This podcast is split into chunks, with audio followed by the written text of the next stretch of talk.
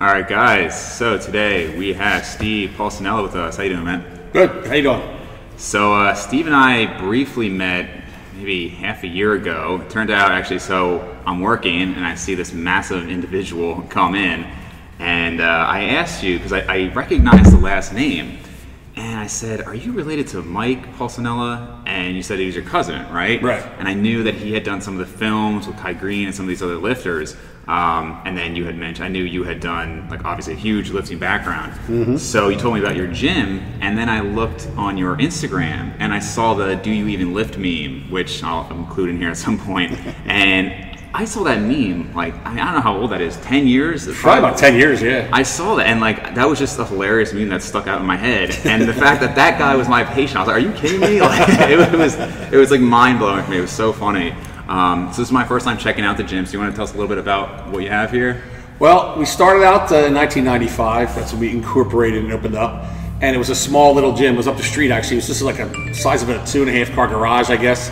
And it was a little key club. It was just a place when I was doing um, strongman. I was competing heavily. I needed a better place to work out than little health clubs that were around. So Yeah. me and my brother put together a little place with some bumper plates and platforms and lots of weights, and just no rules. Anything we you know we wanted to do in Yeah. there. And uh, we let other guys join up to defray costs. Really, I mean, really kind of put it together for me. But uh, it kind of caught on. We didn't have a sign or anything. It was just like an underground kind of thing, and Yeah. guys loved it. And uh, this this building we're in now became available after about four years of us being in the little place. And I said, you know, if we're this successful in this little place, let's extrapolate that into a big place, Yeah. and we'll probably actually make money. Of course, I was wrong, but we got into the big place anyway. Yeah. And uh, you know, early on, we were one of the first like commercial yet strength based gyms. Like back then, it was just you know chain gyms Yeah. and bodybuilding gyms and all. There wasn't really like you see now. You see a lot of them, but back then you didn't see that. Like we were the first gym that had like you know bumper plates available to people and like good Eleiko bars and strongman equipment, Yeah. stones and things like that. No one had that back then. Now I see them in every gym, every health Yeah. club, every CrossFit gym has all that stuff. But Right. And also early on in the early '90s, my brother was really into making websites. Back when you had to really know your shit to make a website. Yeah, right. You know, you had to actually know like HTML and all that. Yeah. Um, he started a website for us that was one of the few gym websites out there at the time. It was just, I mean, early on the internet, it was just basically porn and shit like that. Yeah, right. porn in the news. And then there was our, our gym website that became really popular, you know, because a lot of people hit on it. So we got a real good following, a real good name, you know, even around the world and, and nationwide from all that. Yeah. Plus, I was competing, you know, internationally, and I was Right. always I was always competing. And I was in the, some of the magazines, and Yeah. you know, started popping up on other strength websites and stuff. So, you know, we just kind of surfed in on that that Yeah. uh, wave. Yeah, I mean, it looks. I mean, it's obviously at some point we'll. Uh, I'll just scan around the gym so everybody watching can see. Um, obviously, right now, due to the whole issue going around the world, you're currently closed, which has been maybe almost a month now. No, almost two months now. almost two months. Yeah, wow. no, no, it's coming up. Yeah, it's coming up in a month, and by the time we open it, maybe two months. I'm hearing, but I don't know. We'll, Yeah, I still so, don't know yet. it's obviously crazy. But if anybody is in, I mean, even anywhere like Pennsylvania or Jersey, you should check out this gym. Um, other people that have been on the show, Mike Israetel, and he's been here a lot. Mike's a member here. Yeah. Yeah, um, Paul Canoe has been here. There's a lot of pictures on Instagram with him Mm-hmm. Yeah. here. Um, it's, it's an awesome gym, so you should definitely check it out if you're in the area. So you mentioned that you were competing. Give us a little bit of history there. I mean, obviously, big guy. I know you've had some crazy lifts. So Well, I mean, the history of my, my, my competitive history anyway was, you know, I started lifting really young. I was like 13, 12 or 13. I did my first powerlifting meet at 14. wow. And um, I powerlifted from 14 to about, till I was about 24 or so. And uh, I did a, a lot of contests in that 10 year period. I used, I used to compete all the time, so I had 100 contests. Do you remember your best uh, platform lifts? In a meet, No, let's just say ever. Ah, my best squat ever was 755, I think. And that's just with a belt and knee wraps in the gym. And I benched 505 in the gym, and I deadlifted 765. Nice man. But there were some other heavier things I've lifted and pulled and pushed and stuff in meets. I yeah, yeah. Um, then, then after I was when I was 24, I took a hiatus there because I had like I had two young kids at the time. I just oh. started my family really young, and I still lifted, but I didn't compete for four or five years. And then I started doing strongman stuff in my late 20s, when really the the sport of strongman was only in Europe before that. There was nothing in this Right. country from like the early 80s to the early 90s. Absolutely nothing was going on strongman wise. Yeah, so some early contests started popping up, and I saw some advertisements for them. So I you know, I started competing in those, and they were pretty cool. I won every contest I ever was in, except for the World's Really? Strongest Man. Yeah. Wow. I was only in a, a few before I started doing, started doing Highland Games. Yeah. Then I did Highland Games for like almost 20 years. That Yeah. was really my main sport that I really focused on after that. So. So for people who don't know, what are the differences? Obviously, there's a pretty big difference between like people who do bodybuilding and then powerlifting, powerlifting, and then strongman. What's the difference between strongman and the Highland Games? Strongman and the Highland Games. Highland Games is uh, a very old sport, very old traditional Scottish sport. We always have to, we have to wear kilts when we compete Yeah. and everything, and um, it's all throwing events. So it's all like the stuff you see, kind of track and field ish, um, but much heavier. And we it's anywhere from it could be anywhere from five events to maybe nine events they, they will contest, like hammer throws and a shot put with use a stone and Yeah. some heavy weight throws and things like that. And of course the caber, which is the big telephone Yeah. pole you see the guys toss. Right. Um, strongman is more brute strength oriented, pushing, pulling, deadlifting, pressing overhead, longs, Yeah. stones, barrels, and all that. So it's a little different. The Highland Games is a little more skill involved, Mm. but you're doing the same events every week. Whereas strongman, to every contest you go into is a Different. slightly different uh, Gotcha. array of events. Did you find you were better? Like, what was your best? The Highland was probably your best. I was better at the Highland Games because I wasn't quite big enough. I'm just barely over six feet tall. I just wasn't. I didn't have the stature to be a real, real good world class strongman. Yeah. I was only about 300 pounds. When I went to the World's Strongest Man, I was 300. Coincidentally, the guy that won that year was the exact same size as me. Right. Magnus Magnus and me and him were the same height, just about, and the same weight. But the other guys there were just absolutely mammoth, and the guys today are just Sure. far and above what those guys even were. I mean, the, the events now. I mean, some of the weights in that contest I was in, women do today in amateur meets. Seriously, Really? our farmers walk weights were 205. 205. They're doing like 450, 500 pounds almost now. That's insane. The heaviest stone I think in the stone series it had was only 300 pounds. That it is Like amazing. 300 pounds is literally in women's contests they use those. Do that? Yeah, Yeah. I can't say I followed a ton of like the women competitions, but it is is- insane to see. I guess part of it is people doing it for longer, people getting more consistent with it, but also the more popular any sport gets. You see this with a lot of sports that weren't very popular and they get more and more popular. You have these genetic freaks that kind of come out, right? Yeah, you mean, get the top yeah. of the top. That and they're just- all coming out of the woodwork now. I mean, Yeah. this last you know five or six years, you see guys like Brian Shaw and Thor. They're just you know six eight, six Did you see Thor's deadlift this past weekend? Yeah, yeah, I saw them. you know, Insane. yeah. So people who don't know, he, he just hit 501 kilograms, which I think is and 1100. again, he's a young guy still, relatively. He's yeah, gonna keep getting 30s. stronger. Yeah. Yeah, I saw. Uh, he's got a lot to go. Man. Have you He's got a seen the to beef with him and Eddie Hall? Yeah. Apparently, they might have a boxing match. I don't know why anybody would watch those two guys fight. Yeah, I mean- I mean, I wouldn't want to fight either of them, but No, it's no. not going to be a visually exciting No, fight. I it's don't think. But I, I, I mean, I, I'd watch it. It's going to be like two guys just trying to gas out out, of breath, yeah. right? Whoever's got the better cardio. throwing haymakers at each other. I don't know who's. I don't know. I guess it's going to be a pay per view or something. Yeah, right? apparently, right? I mean, well, you think about it with the lockdowns So- and everything.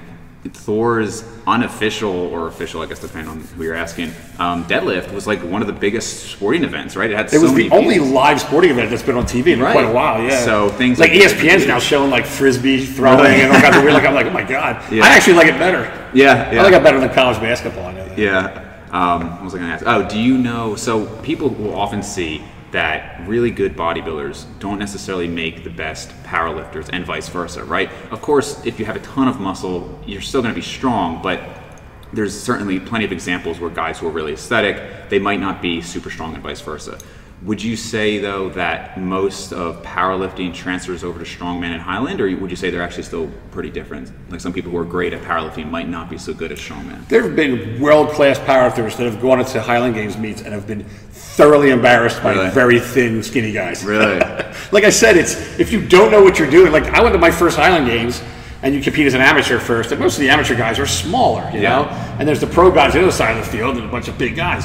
Well, here I was, just off the World's Strongest Man contest. I'm 305 pounds or so. I'm competing with these tiny little guys who dusted me. I got beat by a guy that looked like Santa Claus. With a big gray beard, he was chain smoking all day. Really? Beat my ass in my first Highland Games meet. I'm like, man, this is an eye opener. Wow. I should be over there with them giant pro guys. Yeah. I'm over here getting beat by these tiny little amateur guys. Luckily for me, though, I had a real good knack for it, and I, I, I, I learned real quick, and had Yeah, a couple guys that really were, were good teachers too, so that helped me out a lot. And I became a pro like right away, like within Yeah. four or five amateur meets. Well, that's what's interesting, I think, because it's interesting, like powerlifting not transferring immediately to strongman. I can see because there's almost not there's a skill component to powerlifting, of course, but it's not these dynamic movements like strongman. Right. I would have thought more so if you're great at strongman, you'd be great at Highland, but I guess it's still There a are there are a lot of guys that, that, that sneak over. I mean, there are a lot of guys that do. I mean, back in the day, they, all the strongmen, especially like the '80s era, like John Paul Sigmarsson, Capes, and all guys. They all did both. Yeah. Because the, the people who were running strongman back then were Scottish Highland Games promoters. Right. So they would have them over to various games in Scotland and bigger games over there. And those guys were really good. Like Sid Marshall was good. Kazmaier even did a bunch of Highland Yeah. games over there. They, you know, they, they kind of had to. They made them do Yeah, it, even right. though they- it's kind of foolish at first, I guess. So what do you see? I know you've mentioned on your Instagram before. I, I couldn't find it actually. I was looking for it recently. There was a picture of you, I think, with Dave Tate, and you were talking about how you know not that long ago you were writing articles, I think, for Elite FTS, mm-hmm. and how it's so different even just from 10 years ago. Oh, yeah. And you know, while I am a young guy, I've actually been lifting as well since I was 12 years old, and so I've seen the culture change. And I saw where it was forums and Elite FTS. I'd always look at the Q and A on there, and and now it's you know I I've seen positive changes. It's good that things are getting exposure, but I've also seen a lot of negative changes where you have people on who they're basically just social media stars and they haven't necessarily done a lot, Right. And that's where a lot of the evidence, like the people are getting their information. So, what are some of the frustrating challenges that you've seen over the years, or not even just some of the changes you've seen? Right. So most of the changes you see now, and a lot of things like when I talk to guys like Dave Tate, I'll talk to Ed Coan, I'll talk to Kirk Karwoski.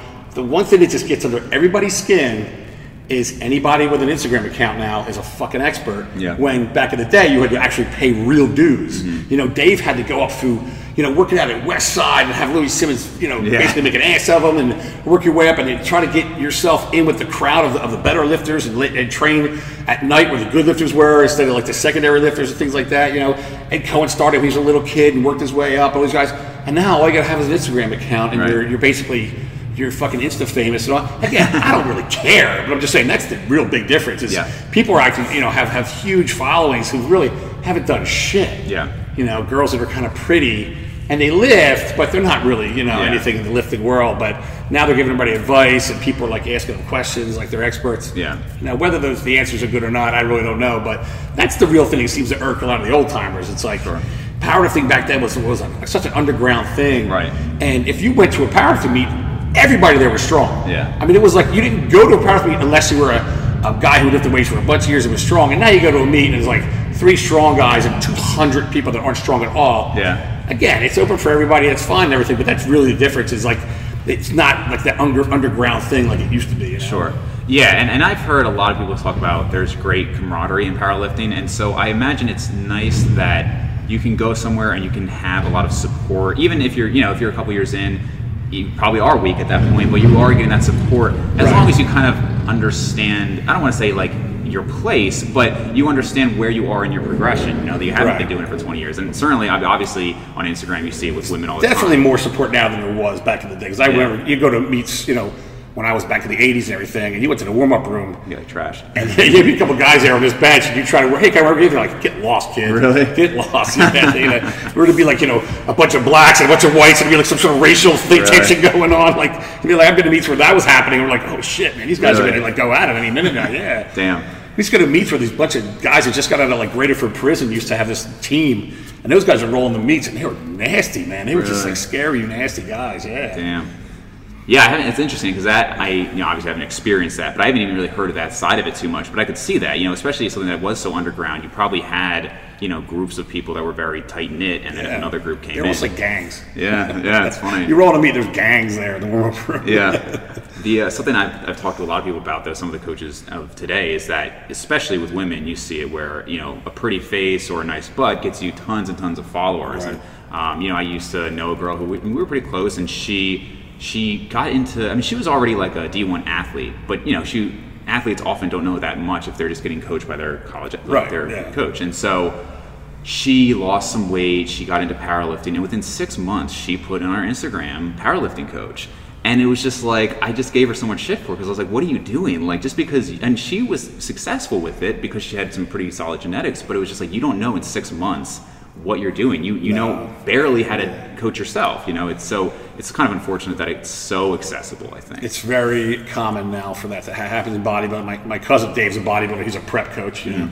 and he says the same thing. It's like you know, there used to be like prep coaches used to be guys who really walk the walk Yeah. and really paid the dues and, and knew their shit. And now every girl that does two figure shows is a prep coach. You Right, know? And it's right. like, you know, it cuts it cuts into the real guys who really do it well, Yeah. you know, and, and it cuts into their money and.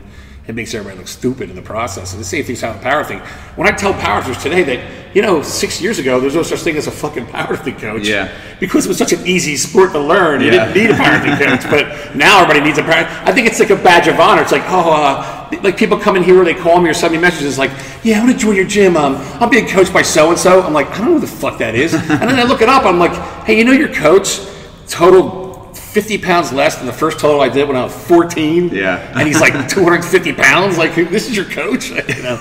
And they just have no concept. They don't understand. They just know this guy has 30,000 Instagram followers, you know, and he's coaching me, and, and they run around and they get on the internet. Oh, my coach is killing me today. Oh, my coach is trying to, you know, that, that little bullshit thing they Yeah, all do. sure. Like, it's come on, man. Nobody cares. I think you also see it from the other side too. So I know when I first reached out to you about talking, and you had meant, I mean, you kind of warned me. You said, you know, I'm not like some of these like sciencey guys, Yeah. right? And to me, even from that side though, those people actually have the same complaints. What I mean by that is like, so my one of my professors, who's kind of like my mentor in undergrad, um, he so Dr. Nicholas Ratamess, I've mentioned him on the podcast before. He's a huge guy, so he's probably 250. Um, he's deadlifted 250. well, Huge. if you saw him, he's a pretty big guy. It's like Um, high school weight. so he's deadlifted, I think, 700 for three. That's pretty good. Benched maybe 450, and I forget his squat. But you know, I mean, he, he definitely walks the walk, right? But he's published also like over a hundred journal articles, so he's very much in the science side. And you see that with a lot of these guys who, you know, they do get their PhD. And, and I could certainly see an argument for maybe somebody like you versus, let's say, a guy who doesn't lift but gets his PhD. I don't think there's anything wrong with the sciencey stuff. I just, it's just not my thing. I just, Right. You know, bores me. But, but those those same guys will even say that like you know whereas you're you have so much experience with like competing and lifting they'll say well we have so much experience with like the science stuff Right. and they're also annoyed by the guys on instagram who have maybe done a year of looking stuff up Oh, and, sure, and, and yeah. so either way it's like whether it's the research side or it's the competing side and obviously some people do both Mm-hmm. you know it's probably very frustrating to have somebody who has been doing this for almost no time and even you know for me you know, obviously i'm nowhere near as strong as him and i haven't published papers like dr Rath now you probably are. then I'm old beat up.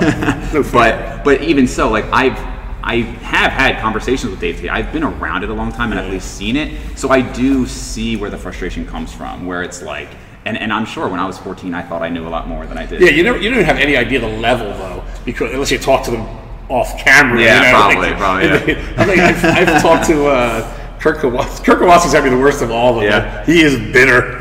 He is so bitter. and He's like so, you know, vocal about it when you Yeah. talk to him. It's just I can see why. I mean, he's he was an accomplished lifter. You know, today he talked about Kirk Karwoski, and these new lifters like. Who's that? Yeah. They don't care. They don't know. You know, they have, they have no idea. Meanwhile, they're worshiping some guy that can't squat his, you know, warm up weights. Right, right. Do you think that there's any?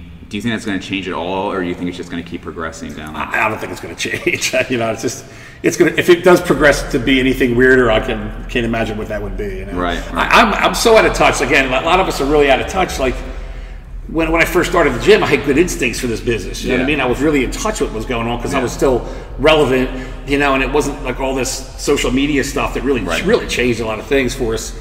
And uh, now I have no instincts for this at all. Like I have no idea. Like I'll come up with a shirt design I think looks good, and I'll put it out there, and no one will buy it. Yeah. And then I'll look and see what the stuff people are buying. I'm like, you really just bought a shirt with a unicorn deadlifting over a rainbow? like, what the fuck is that? But they sold 10 million of them. I'm like, I would never in my wildest imaginations. Like, Yeah. even like um, Mark Bell's um, slingshot. Right. When I first saw that, I'm like, this is stupid. Who would want that thing? Yeah. Little did I know. Really? This goes to show you what I know, right? I mean, I just, I just thought I'm like, eh, it's a kind of a neat little thing, but Right. obviously, I can't imagine anybody buying those things, but they did. I think, um, and even like for me, like I'm a little bit out of touch because I'm, I'm not big on social media at all. Really, I mean, I'm trying to in the sense that like I, I like the Because you have, a- podcast. that's 'cause you have a life. I don't have a life, so. I, uh, but obviously, my full time gig is I'm a dentist, right? Right. So I am fortunate enough that it's not, you know, whether I have some success on Instagram or YouTube or whatever or not, it doesn't really impact my livelihood. There's no such thing as success on Instagram, really. yeah, well, that's the thing. There's always what's the next thing, and, and Yeah. so, but even I will see it, and I'll be amazed. Like I had a friend in South Carolina, and she, when I first met her, she wasn't really doing anything on Instagram, and it's now just about a year later. You know, big fake boobs, makeup, and everything. She's got like 300,000 followers. Really? And, and it's, it's like how how does that happen? But I think you just have to kind of realize like You, you know how it happens. The fake boobs. yeah, yeah. It's it's it is kind of bizarre though, and it, I think it's annoying whether you're from like the scientific evidence-based crowd or the you know really like in the trenches crowd. Either way, it's kind of like what is happening now that you know pretty face or you know Photoshop or you know whatever Right. gets you there, and A lot of filters. A lot of filters. yeah, and so I don't, I don't really know. So for the people who let's say are really just want to hear from somebody who's who's been there and done it, you know, obviously we can't get into like all of training programming or anything. But if somebody's just like, you know, I still want that side, I still want to do strongman or something like that. Just basic like, how would you even get started? Because you got started so young, right? So it's a little different. I started before it was really an organized sport. You know, now it's a little more organized. Like they Yeah. have a website and all the contests are listed there, and um, every you know every state's got a bunch of contests and things like that. Right. So now it's easy. You just go onto the NAS website, you know, or the amateur side, and you know you pick it. You pick a contest, and then you find out all right what events are going to be in this contest. Then you go to whatever gym you can, or you build your own equipment and train those events. You Yeah. know? And there's a million uh, YouTube videos out there showing you how to loop do stones and how to properly lift a log Right. and how to properly do a yoke walk and all that. So it's not really that hard. I mean, it's not. Yeah. Highland Games are a little different. It's hard to really teach yourself that stuff. So what I always tell people when they want to get into the Highland Games is, you know, they- they have a there's a couple Highland Games uh, message boards out there, and like websites and stuff. Put a shout out or put a shout out on Facebook for any local groups of guys. Because usually guys will train on the weekends and it, you know, four or five guys will go out with equipment to train.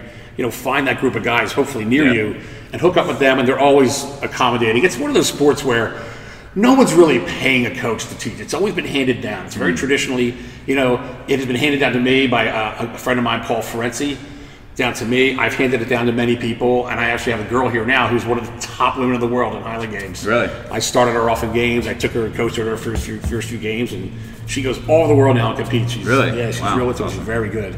Well, and that is one thing that I think is good about nowadays. Uh, it's more so, I guess, YouTube, but I guess Instagram too, is that you really do have access to some of the best in the world. Yeah, that's You- the one thing now that's different. When I was a kid, you couldn't just say, "Yeah, I want to talk to the world champion. Yeah. How do I get a hold of him?" Now you can you can put a you know shoot a message to Ed Coan and he'll answer you. You know, Yeah. I mean, he, he's real responsive. Or you know, Bill Kazmaier, those guys, you, they're, they're right at your fingertips now. Yeah. And it's crazy because they're not big money guys. They're not Right. big. It's not like trying to get a hold of Michael Jordan. You know, I mean, these right. guys are accessible because.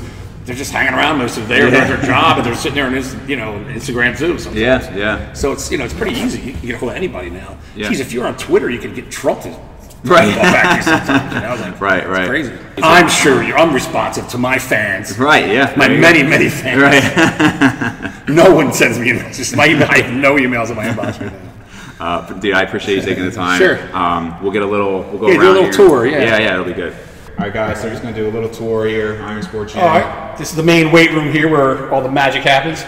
We have a giant Smith machine here, which everyone says, "Oh, Smith machine! You train on the Smith machine?" Let me tell you something. You're old and have a million injuries like me. This Smith machine saves your ass. I could do things on this that I cannot do on a barbell comfortably and effectively. So don't knock the Smith machine. We got a couple Elite FTS collegiate racks here with all the bells and whistles and band pegs and everything else. Uh, all the bars you see here, we have a few bars. We have a bunch of Rogue Ohio power bars, which a great bar for the money, probably the best bar out there for the money. Um, a lot of specialty bars in the corner we really didn't mention, and I have Olympic bars over there, all Eleikos, and uh, real nice stuff for the Olympic lifters. Over here is our oldest power rack from our old from our original gym, the giant old power rack. And here's our brand new Elite FTS monolift that we just put in. It's never even been used yet. And uh, we got a Elite FTS combo rack that we've had for a couple years. We just got this in this week. Just put it together. No one's used it yet. This is from Texas Strength Systems. Real nice. Nice and tight. Here's our Olympic platforms. All our bumpers are here get pretty beat up. They're all work song bumpers. Where the dumbbells go up to? Dumbbells go up to 160. Nice. Uh, our competition bench is all Elite FTS with these. Uh, if, in case you ever, this company here makes these bench covers here. Highly recommend these things. Cover your benches with them. No slip. Protects the bench. They're fucking awesome. They, they're one size fit all. They're great. Um, Elite FTS incline. Here's an Elite FTS belt squat that everybody seems to really like. It's a lot of use. Nice. Yeah, I don't think I've actually been to a gym that's had that. Yeah, they have a, a lot. There's a lot of uses, man. You can do a lot of stuff with this thing if you really look around. This is our reverse hyper. and our one of our newer Elite FTS glute ham raise, which I use a lot. Yeah. A couple of Nebula, we got a Nebula leg press, Nebula hack squat, a couple hammer pieces over here, and then we have our cable machine over there. Pretty much everything you need, and really nothing you don't need. And I have other other leg machines and stuff in the other room there. Right. But uh, this this place has been we've been here in this building for 21 years, so this place gets it's taking a beating. Gets it rocks and rolls in this joint, man. Now you can tell it's been here for a while, but you can also tell you, you keep up to date with everything. Yeah, we just actually painted and uh, I've been keeping everything pretty clean. There it is. I'm sure you guys have seen this around the internet. This is the guy.